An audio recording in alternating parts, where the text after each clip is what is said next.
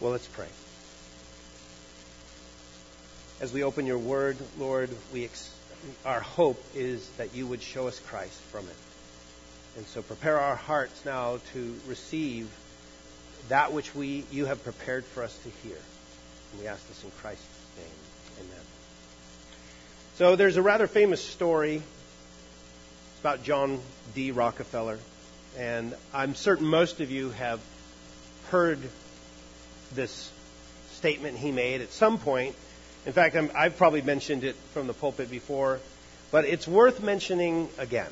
And so, just by way of refresher, John Rockefeller Sr., he was, by most definitions, the wealthiest American of all time, the richest person in modern history.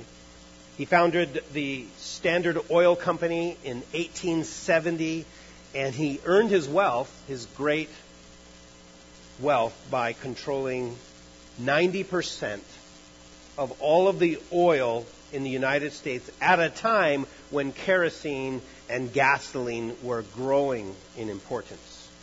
And so he was once asked how much money it takes to make a man happy. And Rockefeller's famous reply was, just a little bit more. So I bring his answer up because it reflects not just his heart, but it reflects our hearts. It's difficult for us not to think the same way. We all tend to think that life would be better for us if we had just a little bit more money than we do. And this is the underlying motivation with every lottery ticket that is sold, right? A winning ticket is a ticket to happiness, the end of all your earthly cares, right? Well, you'd have a tough time convincing Billy Bob Harrell of that. His life underwent a dramatic transformation when he won $31 million in the Texas Lotto jackpot back in June of 1997. Prior to his win, he was facing financial hardships. He was struggling to support his wife, his 3 children. So he chose to collect his winnings in 25 annual payments of $1.24 million. So he quit his job at Home Depot, started living a life of luxury, started vacationing regularly in Hawaii. He was donating to his church. He was gifting properties and cars to his family. He earned the nickname Santa Claus from his mother. I mean, he was doing all these things. And despite this promising start, the challenges of sudden wealth, they began to grow. And the dream of instant wealth, it became a nightmare as the pressures began to mount. Demands from people kept coming in nonstop. His marriage couldn't handle it, and in the end, neither could Billy. 2 years after winning the lottery, he made several bad business decisions. His wife left him, and he was then found dead from a gunshot wound. And he reportedly told a financial advisor he was working with, quote, "Winning the lottery is the worst thing that has ever happened to me." Now, this gentleman received much more than just a little bit more, right? And it transformed what seemed, at least initially, to be a blessing into his downfall. And it's difficult, isn't it? It's difficult to resist the siren call of money, as we regularly are swimming, in a sea of materialism, always with the idea you'll be happier if you have this thing. And we have to ask ourselves, is it possible that we are not immune from thinking that more is better, be it a little or be it a lot? More is better. the man who wrote Ecclesiastes, he could understand these motivations because like Rockefeller, he was one of the wealthiest men of all time. And in this book, he refers to himself with this Hebrew word, this title, Koheleth. And in English, he's the preacher. And as I explained last week, I believe the preacher is King Solomon. He explored the idea that more is better. In all kinds of ways, he explored this, as we'll get into in the weeks to come. But now, you know what he desires to do?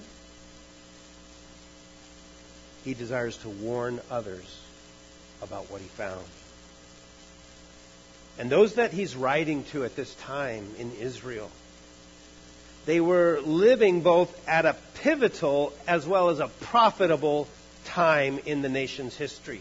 See, they were no longer an agricultural society where basically they labored from sunup to sundown and they had to trust God to bring in their daily bread. That was not the norm any longer in Israel.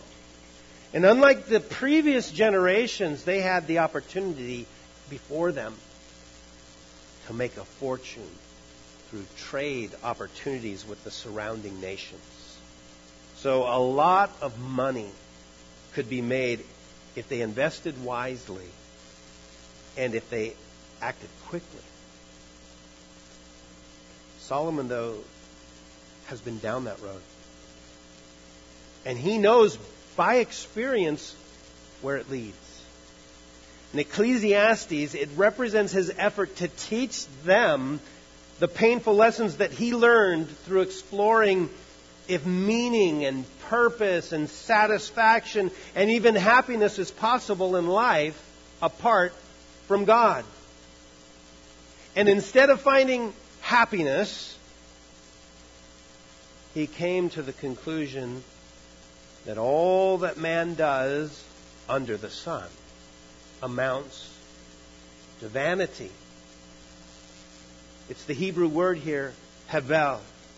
It means vapor, air, steam, breath. All of life under the sun is havel. It's vapor-like. You're here 1 minute and then you're gone the next. And that includes everything that we experience in life. You know, the things that people think truly matter in terms of purpose and satisfaction and happiness. Solomon's saying, no, they really don't matter in the end. They have as much substance as your breath on a cold day. Such is the nature, he says, of life under the sun. His overall message in Ecclesiastes is that man will not find true meaning and happiness in life apart from God. And in light of the New Testament revelation of Christ, I've refined Solomon's message in Ecclesiastes to this. Only in Christ will man find true meaning and happiness in life under the sun. Only in Christ will man find true meaning and happiness in life under the sun. And so with that overall message in mind, Solomon starts his teaching in the first 11 verses with this warning. And this is the warning that we're looking at this morning. The gain mankind seeks does not exist under the sun. The gain that mankind seeks does not exist under the sun. And the title of my sermon this morning is No Gain Apart from God. No gain apart from God. And before we begin, though, let's read our text. So let's turn to Ecclesiastes chapter 1, and let's read beginning in verse 3. Well, let's start in verse 2. There's the premise. Vanity of vanities, says the preacher. Vanity of vanities. All is vanity. What advantage does man have in all his work which he does under the sun? A generation goes and a generation comes, but the earth remains forever. Also the sun rises and the sun sets, and hastening to its place, it rises there again. Blowing toward the north and turning toward the south, the wind continues swirling along, and on its circular courses, the wind returns. All the rivers flow into the sea, yet the sea is not full. To the place where the rivers flow, there they flow again. All things are wearisome. Man is not able to tell it. The eye is not satisfied with seeing, nor is the ear filled with hearing. That which has been is that which will be, and that which has been done is that which will be done. So there's nothing new under the sun. Is there anything of which one might say, see this? It's new. Already it has existed for ages which were before us. There's no remembrance of earlier things, and also of the later things which will occur. There will be for them no remembrance among those who will come later. So he states his theme in verse 2, all is vanity. The preacher's now ready to start making his case for the emptiness of our existence, and he begins it by asking a question. And the first thing that he wants us to do, this is the first thing that we need to do, is we need to consider what we gain under the sun. Consider what we gain under the sun. And we see him asking this question in verse 3. He says, what advantage does man have in all his work which he does under the sun? Now, this is not the only time that he asks this question. He repeats himself, for example, in chapter 3. He says, what profit is there to the worker from that in which from that in which he toils? I need a drink. Had a cold this week. The word for advantage and the word for profit, these are words that are normally used in the context of business. In fact, these words are only used in Ecclesiastes. So Solomon plucks him out of a world he's very familiar with, business, advantage, profit, right? And he brings him into Ecclesiastes. This word, it means, it's from a verb meaning to be left over, to remain. And so I think you can see where it leads to this idea of profit. It refers to what is left over after you subtract your expenses from your income. What do we call that? That's your gain. That's your profit. That's the goal of doing business, right? If something isn't profitable, you don't do it. If you're not going to gain, if you're going to put in more work than what you gain from it, that's not a profitable decision. You don't do it. And Solomon wants his readers to grapple with this question. His opening statement that all is vanity is this jarring conclusion about life that he's come to. It's like somebody dragging their nails across a chalkboard. And there's some people who don't even probably grasp that illustration because they don't have chalkboards very much anymore. But remember that? You can picture it almost. Makes you shiver when you scratch a chalkboard. That's kind of the way he comes out the gate. All is vanity. What? Now he asks. Now that he has our attention, you're listening to me now, right? All is vanity. How do we know this? Why would you say this, Solomon? Well, what advantage does man have in all his work which he does under the sun? See how he uses that question? It's rhetorical. Solomon already knows the answer, and the idea is so do we. We also know the answer. But he wants to draw us into the discussion, so we'll grapple with what he's saying. That's why he's doing this. And given his statement that all is vanity, the clear answer to this rhetorical question is there is no advantage. There is no gain. Everything is vain, because the gain that people are seeking doesn't exist under the sun. Now, remember this phrase, because we're going to say it a lot. Under the sun. It's a phrase that Solomon uses over and over, about 12 times, to help us to see our need to hope in God. It refers to living in the world without taking God into account. See, and some of you are doing this right now. You're here. That doesn't mean you're taking God into account. It's what you're doing out there It's how you're living out there that shows whether or not you're really taking God into account. And Solomon wants you to grapple with this.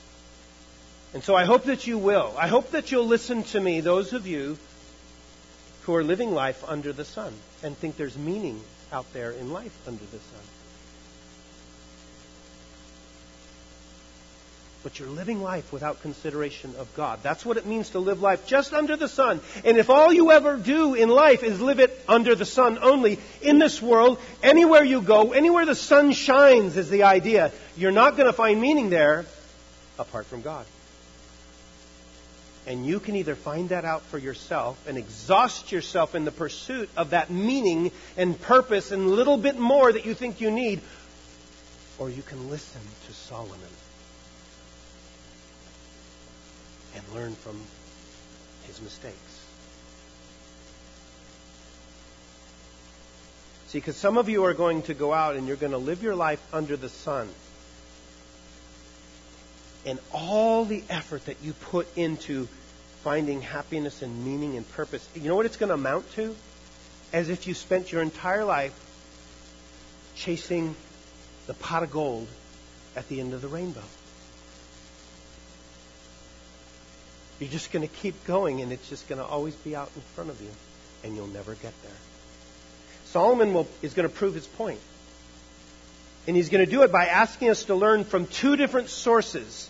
The world around us, the natural world, and then our own experiences. Bad time for a tickle. If anyone has a cough drop, I'll take it. Because that's going to coat my throat just enough. So if you have one... There we go. Thank you. I'll just have to work around my tongue around the cough drop. Sorry. Bill's not here. Bill's my cough drop supplier when I have a cough. Bill, if you're listening, we miss you, brother.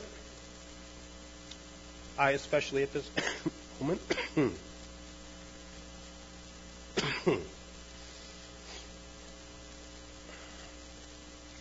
Can you mute me for a second?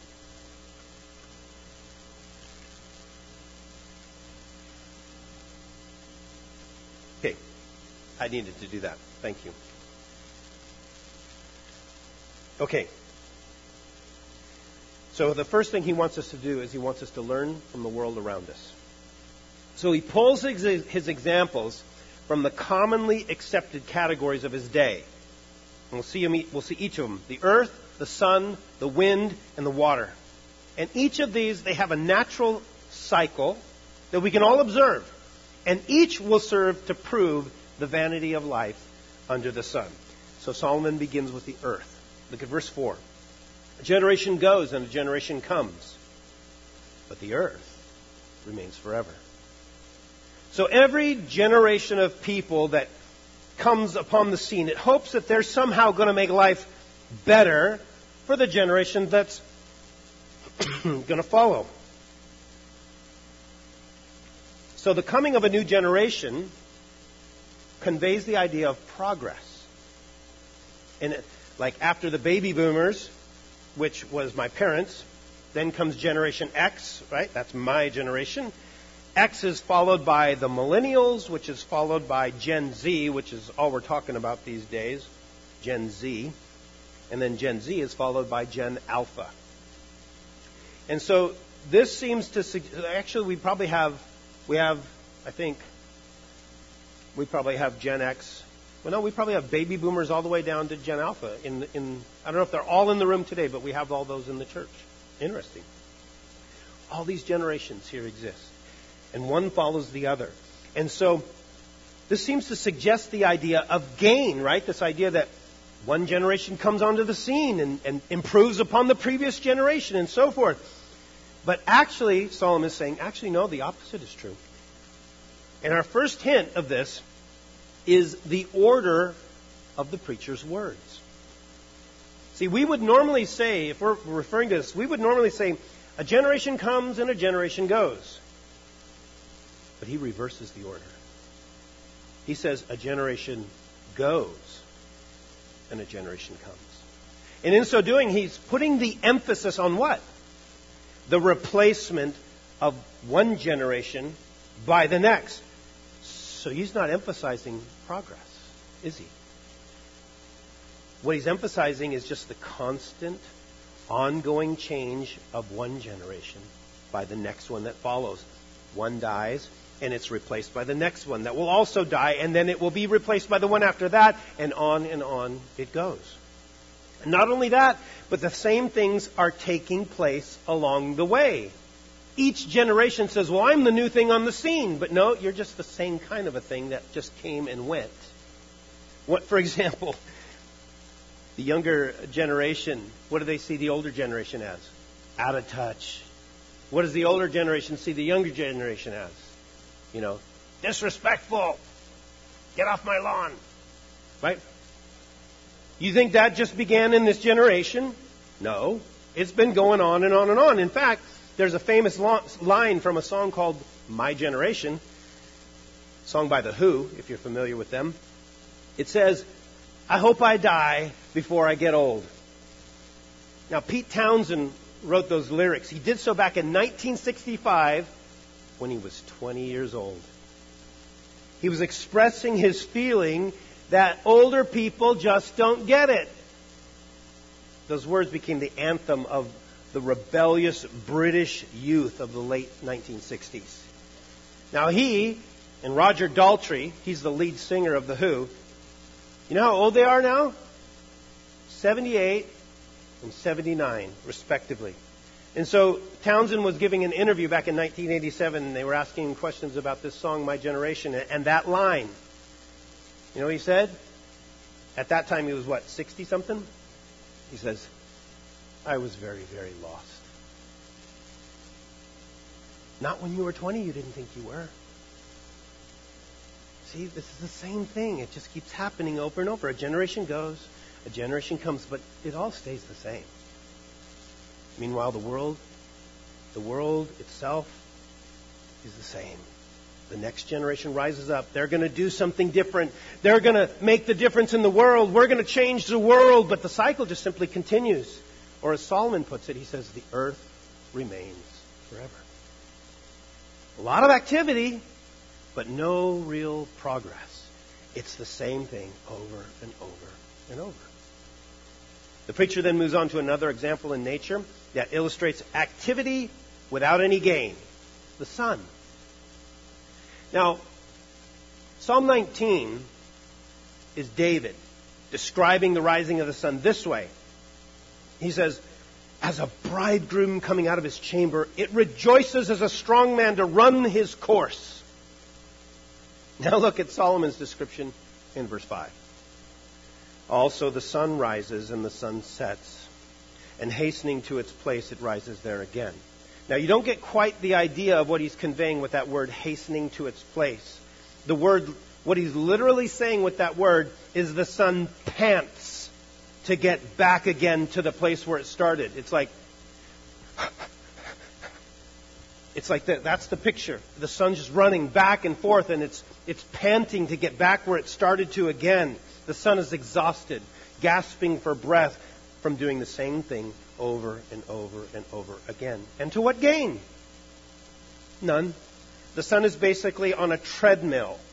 And all the preacher sees is the monotony of life in an unchanging universe. No gain. From the sun, he then turns to the wind. Verse 6, he says, blowing toward the south, then turning toward the north. The wind continues swirling along, and on its circular courses, the wind returns. So from our perspective on the earth, what direction does the sun always go? East, it rises. West, it sets. Does it ever do otherwise? No. Rises in the east, sets in the west. It's confined, so to speak, in this constant cycle, going east to west, east to west. But the wind is different, isn't it? Solomon says that it blows, not only, he says, north to south, so it goes different than the sun does, but he describes it, he says it's swirling along. So it seems freer to blow where it wishes. In fact, in that idea, that's what Jesus used to illustrate the Spirit's will to cause whomever He chooses to be born again. As the wind blows where it wishes, the Spirit saves whom He wishes. You can't predict wind. You can't predict the saving power of the Spirit where it's going to happen. But notice, though, that despite its swirling, he says its circular courses, what eventually happens? What does it say there? The wind does what? It returns. It may blow one way, and then what? And I would say even predictably, it blows right back again. I've been out on the lake in Idaho or in Ponderay many times in my dad's boat, and maybe after picking up one of the kids or dropping one of them off, and we're coming back, and it's late in the afternoon, and the sun is going down. And the moment that sun goes down behind the mountain in the west, temperature drops rapidly, and within a couple minutes, the wind then blows off the eastern mountains, down the ravine, and out onto the lake, and you get a choppy lake right in the middle. And so we're driving back to the cabin, and then you're bumping along on the choppy waves, and you think, oh, the sun must have gone down. That's how predictable the wind is. Happens every day. It may blow about from here to there throughout the day, but even the wind is caught in a rut. And for all its constant movement, nothing is ever gained. The teacher then moves from the earth to the sun, to the wind, and then lastly to water. Verse 7, he says, all the rivers flow into the sea, yet the sea is not full. To the place where the rivers flow, there they flow again. Most people think that David had the Dead Sea in mind when he was describing this process. The Dead Sea is about 1,380 feet below sea level. It's the deepest lake in the world. There's no outlet from that lake. That's why they call it the Dead Sea. So day after day, what is happening? Day after day after day, thousands and thousands of gallons are flowing into the Dead Sea. And yet what?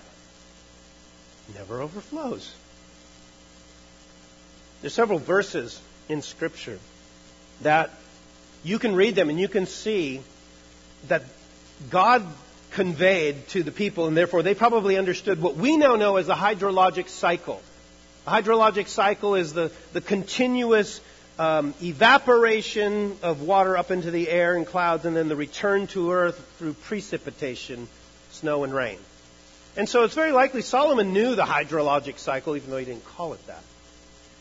But that's not what he's saying. Oh, well, it doesn't happen because of the hydrologic cycle. No, look at what he's focusing on. He's focusing on the never-ending movement and activity that never seems to accomplish a purpose. Is anything really being accomplished by these thousands of gallons flowing into the sea? The sea's never filled up. In fact, they end up back at the top again, and they just repeat the whole cycle all over again. Is anything really being accomplished here? The preacher says, no. The earth remains the same. The sun keeps rising and setting. The wind goes about, but then it returns. The sea never fills up. Earth, sun, wind, water, they're all stuck in a rut. And if these basic elements gain nothing from all of their work over thousands and thousands of years, then what hope do we have of ever accomplishing anything in this world in the mere breath of our lifetime? But there is another source other than nature that teaches us this sobering lesson, that there is no gain in life under the sun. The preacher would also have you learn from your own experience. First, we learn from the world around us. Secondly, he wants us to learn from our own experiences. These are experiences that are common to all of us, and they each illustrate how little there is for us to gain in living life apart from God, under the sun. The teacher sums up the first lesson in verse 8. He says, all things are wearisome. And he's referring probably back to all these cycles that he's just described in nature. And he's saying, it's just wearisome to think about all this. And then that leads him into these three statements that we can all relate to as human beings. Verse 8, man is not able to tell it. The eye is not satisfied with seeing, nor is the ear filled with hearing.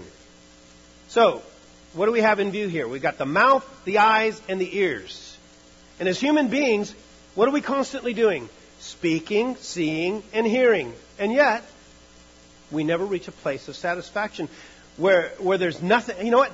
I don't need to say anything more. I don't need to hear anything more. I don't need to see anything more. Now, we may say that in the midst of an argument with our kids or something. I don't need to hear any more, you know. But we don't mean ever again. We never reach that point. Think of how much we see and hear in a day. Every day, from waking to sleeping, our eyes are continuously processing sights and sounds.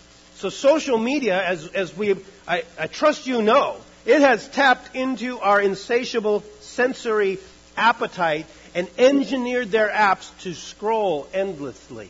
Have you noticed that? That you never reach the bottom. That's on purpose. In fact, your app is never going to say to you, hey man, I think you've scrolled enough.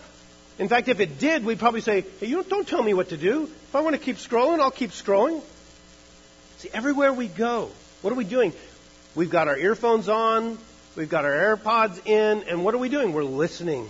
We're listening to podcasts, YouTube channels, the soundtrack of our lives. You know, we all get to walk around with our own soundtrack now, but it's constantly happening. So we scroll through some more Instagrams, we go to sleep, and then we wake up and we do the same thing all over again. Seeing, hearing, speaking. Now, don't get me wrong. I'm not saying there's no value in the input from these kinds of things. Yeah, there's much to be gained. But we need to see what Solomon is really lamenting here. Because he didn't have social media. He didn't have Spotify. So he's not talking about that. See, if you're looking in those places to find something of meaning and purpose apart from God, you can forget it. The only thing that we can honestly say that we're getting from all of our efforts is tired. Not meaning, not purpose, not satisfaction, just weariness. That's our plight under the sun. Nothing on this planet, nothing found in nature, nothing that we can take in will bring us rest, satisfaction, meaning. And people have done this since the beginning of time. They have searched in religion. They have searched in politics. They have searched in science and education and the arts. But they will never find meaning on this planet in and of itself apart from God. And take a moment now. Just pause here and ask yourself a question. What is that one thing that you are saying to yourself, if I could have that, I would be more happy? Whatever it is, right? A relationship, money, a bigger home, that ideal destination vacation, a job, a title. The benefit that you will gain from whatever that thing is, it will be short-lived. And your search will just go on and on and on. Because the earth is cursed with temporality. The ceaseless activity of the generations, the sun, the wind, the rivers, they're all mirrored in human life. Just as all the activity in nature gains nothing, so all our speaking and seeing and hearing gains us nothing. And they just leave us tired and empty-handed in the end. And this wearisomeness, this weariness, it's nothing new. Even in Solomon's day, it was nothing new. The endless weariness of human history, it teaches us there is no gain to be found. It just keeps repeating itself over and over. Look at verse 9. He says, that which has been is that which will be, and that which has been done is that which will be done. You know, even, you know, in our day we've got a lot of this, but even in Solomon's day, there were already plenty of nations that had risen and fallen. This has happened so many times since the dawn of civilization that we can't even keep track. It's amazing to think of massive cities in great nations that once thrived like we are thriving today, right? And now they're nothing more than piles of rubble and broken pottery shards. And yet we still think, oh, we'll be here forever. No.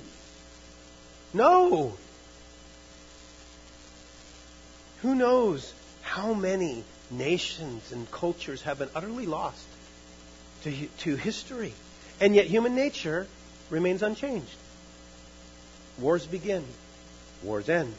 Peace comes. Peace goes. Some conflicts never seem to end, right? Like that in the Middle East between the Jews and the Palestinians and the Arabs. It has always been this way for mankind. Nothing has changed that. As the preacher says, so there's nothing new under the sun.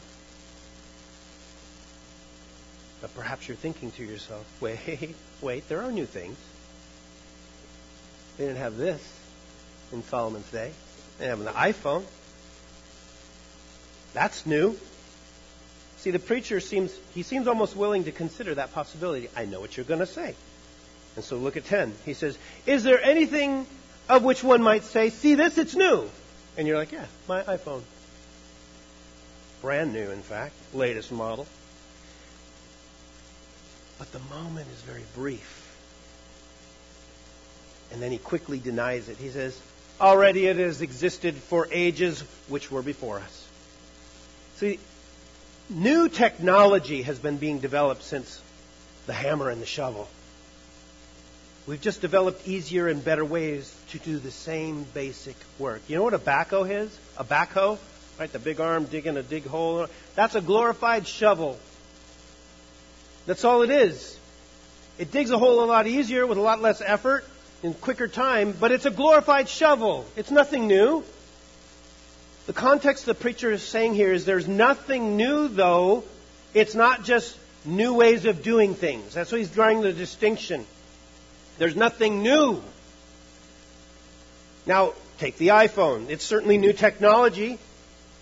But it does nothing new for you in terms of understanding man or the meaning of life. It brings no genuine new meaning to your life. Whatever new it brings, you know what it's going to be? It's going to be old in about 6 months when the new model comes out. And those who come up with these new technologies, you know what? They all have the same fallen nature, true of everyone since Adam. No matter the time, no matter the place, man still deals with the same basic problems, the same moral failures, the same underlying insecurities that people have always had. And that's why history is circular, not linear. Which is why we can say to those who fail to learn from history, they're doomed to repeat it, because history is circular. It comes around again. Life under the sun just seems to be one big hamster wheel, and it just goes around, and then you come back to the beginning again. Our problem is that we're not on that wheel long enough to realize how true that statement is. When we think something is new, we just weren't around to see when this thing was just around previously. It just didn't look as flashy and shiny and bright as it does now. Or as the Ecclesiastes-like phrase goes, the more things change, the more they stay the same. And so Solomon concludes this passage. He says in verse 11, there's no remembrance of earlier things, and also of the later things which will occur. There will be for them no remembrance among those who will come later still. Right? There's no remembrance now, and the group that's coming isn't going to remember you, and the group that's after them isn't going to remember them. It's just the way life goes. He's told us that generations going and coming, they make no difference to the earth because it just remains forever. But is it possible for the people of one generation or individuals to somehow stand out, somehow show gain? Can people make such an impact upon history that they will be remembered and gain some kind of recognition? And Solomon just simply says, nope, not possible. To pick just one example from several that could be used to illustrate this point. Have you ever heard of the Indus? Not the Hindus, the Indus. Anybody? No? Did you know that they were once known as the Harappans? Heard of them? No. They were once the largest in ancient history. They extended over the parts of India, Pakistan, and Afghanistan. They contained as many as 5 million people.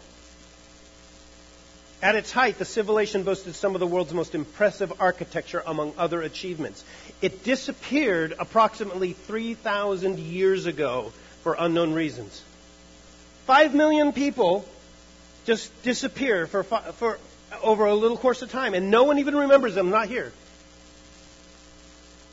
Our descendants will remember us no more than we remember our ancestors. Do you know who your great-grandfather was? Now, some of you are like, well, I went on Ancestry.com and I found out who they are. Do you know anything about them? Well, I have their birth record, and I saw that they came to New York. That's it. That's it. That's all you know. It's only a matter of time until what Solomon says here will be true of us, and maybe even for America. For them, no remembrance. So Solomon wants us to see that to orient your life toward ensuring that you have some kind of a lasting legacy in the generations to come, that's chasing after wind. You can't control the future any more than the past can be remembered. Many people want to name some kind of a mountain. Let's say someone comes along and says, you are so amazing, we're going to name this mountain after you. You know what's going to happen in a generation or two? Someone else is going to come along to somebody and go, you know what? We're going to name this mountain after you. Same mountain, different name. Well, that was called Mount Nick. Mount who? Right? We saw this in Genesis, right? And eventually a king rose up who knew nothing of Joseph. He saved Egypt and the world. They knew nothing about him. No remembrance. Maybe you'll write a book about yourself. Well, that'll surely last. Nope. Your book will probably be digital, and it'll be deleted. Or it'll end up in a bookstore, and that bookstore will burn down. The last copy, it's all gone, you know. It ain't going to work. You're trying to reason out how Solomon's wrong here. He's not wrong. And he wants you to see this. Doesn't matter who you are. Doesn't matter what you accomplish. When you die, all hope perishes, and no one is better off than others. Death is the vanity of vanities. It dashes all hopes of immortality, including being remembered forever. Okay, so what conclusion do you come to when you consider your life and what you've gained under the sun?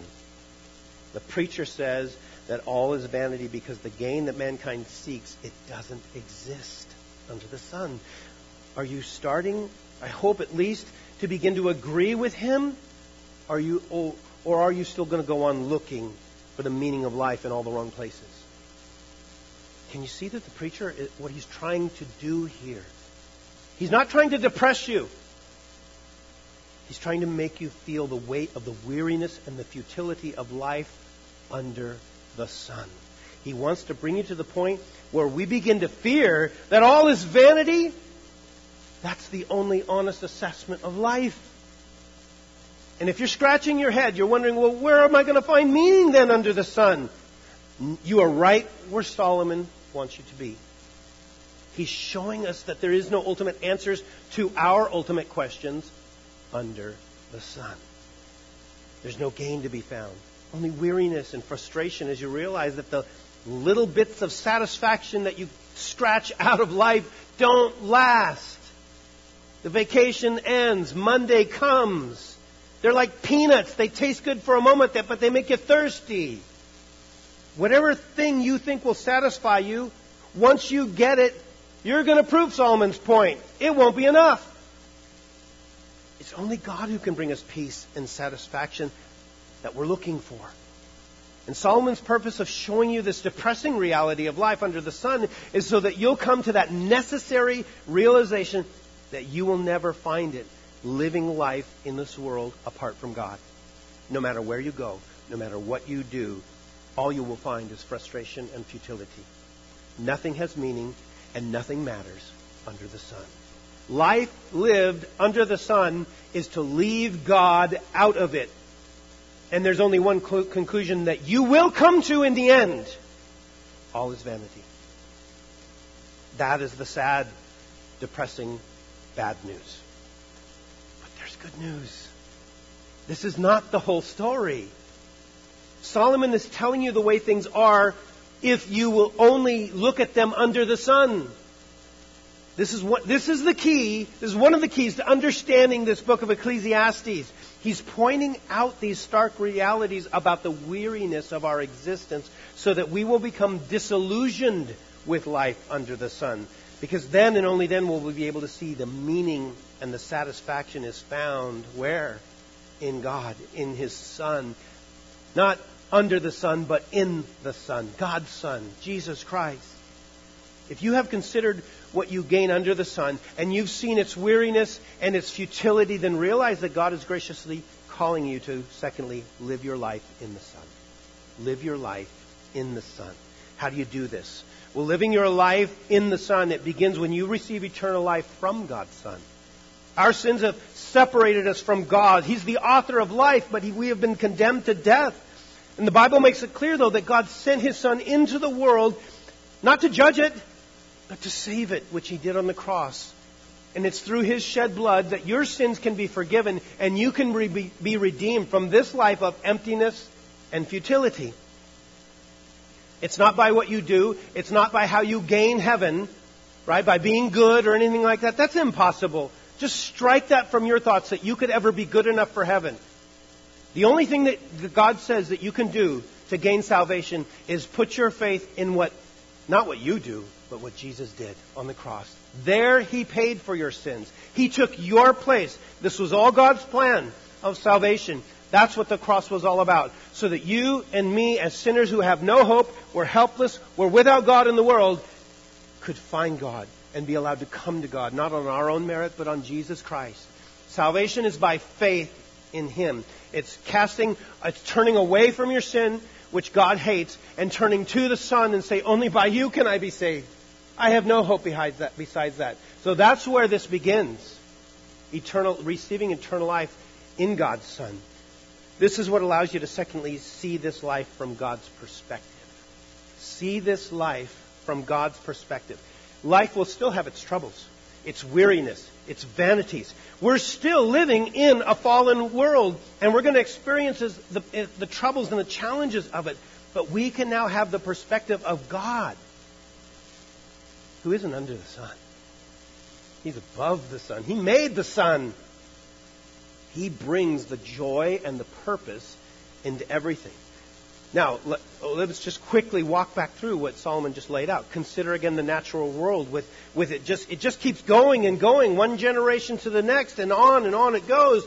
But instead of seeing its futility, we can rejoice in the testimony that it gives to God's goodness and faithfulness. The winds, they blow, the waters flow, but only at His command, and to the blessing of every creature. The constancy of nature, the sun, the season, our days, our years, it all points what? To a faithful God whose steadfast love never ceases, whose mercies never come to an end. Each morning it's as if they're brand new. That's what nature points to, but not if you're living under the sun. Only if you see things from God's perspective above the sun. Consider your experiences that we talked about. There's nothing new under the sun. But God, who rules over the sun, there's always something new. Through Christ's death on the cross, we have a new covenant of grace, not law. Through Christ's resurrection, we have new life from death. Through the Spirit, we have a new heart. We were made a new creation that we can now grow in the knowledge and the holiness of God. And whenever life gets difficult and wearisome, as it will, we can remember that it's the Lord who's making all things new, including the making of a new heaven and a new earth. Right? And knowing this is not only going to help you to persevere, but you're going to realize these frustrations, they don't last forever. We live in the home, in the hope of a new day. A new day is coming when our eyes, which aren't ever satisfied here, oh, they'll be satisfied with the sight of Christ. Our ears, they'll finally be heared up, but with the sound of the praises of God's people. And because of the Son of God, the life under the sun, it's not our final destination. It's not our only experience. A new day is coming, and with it, a new existence where weariness and frustration, it will be forever replaced by rest and satisfaction. So consider again what the preacher asks in verse 3. What advantage does man have in all his work which he does under the sun? Are you stuck on the treadmill of existence? Are you pursuing just a little more? It's like a carrot on a stick in front of you.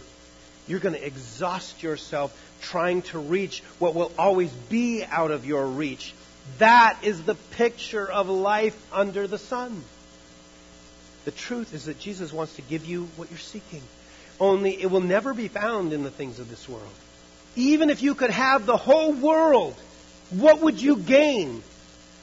Or more importantly, what would you lose? This was the question that Jesus asked. What will it profit a man if he gains the whole world and forfeits his soul?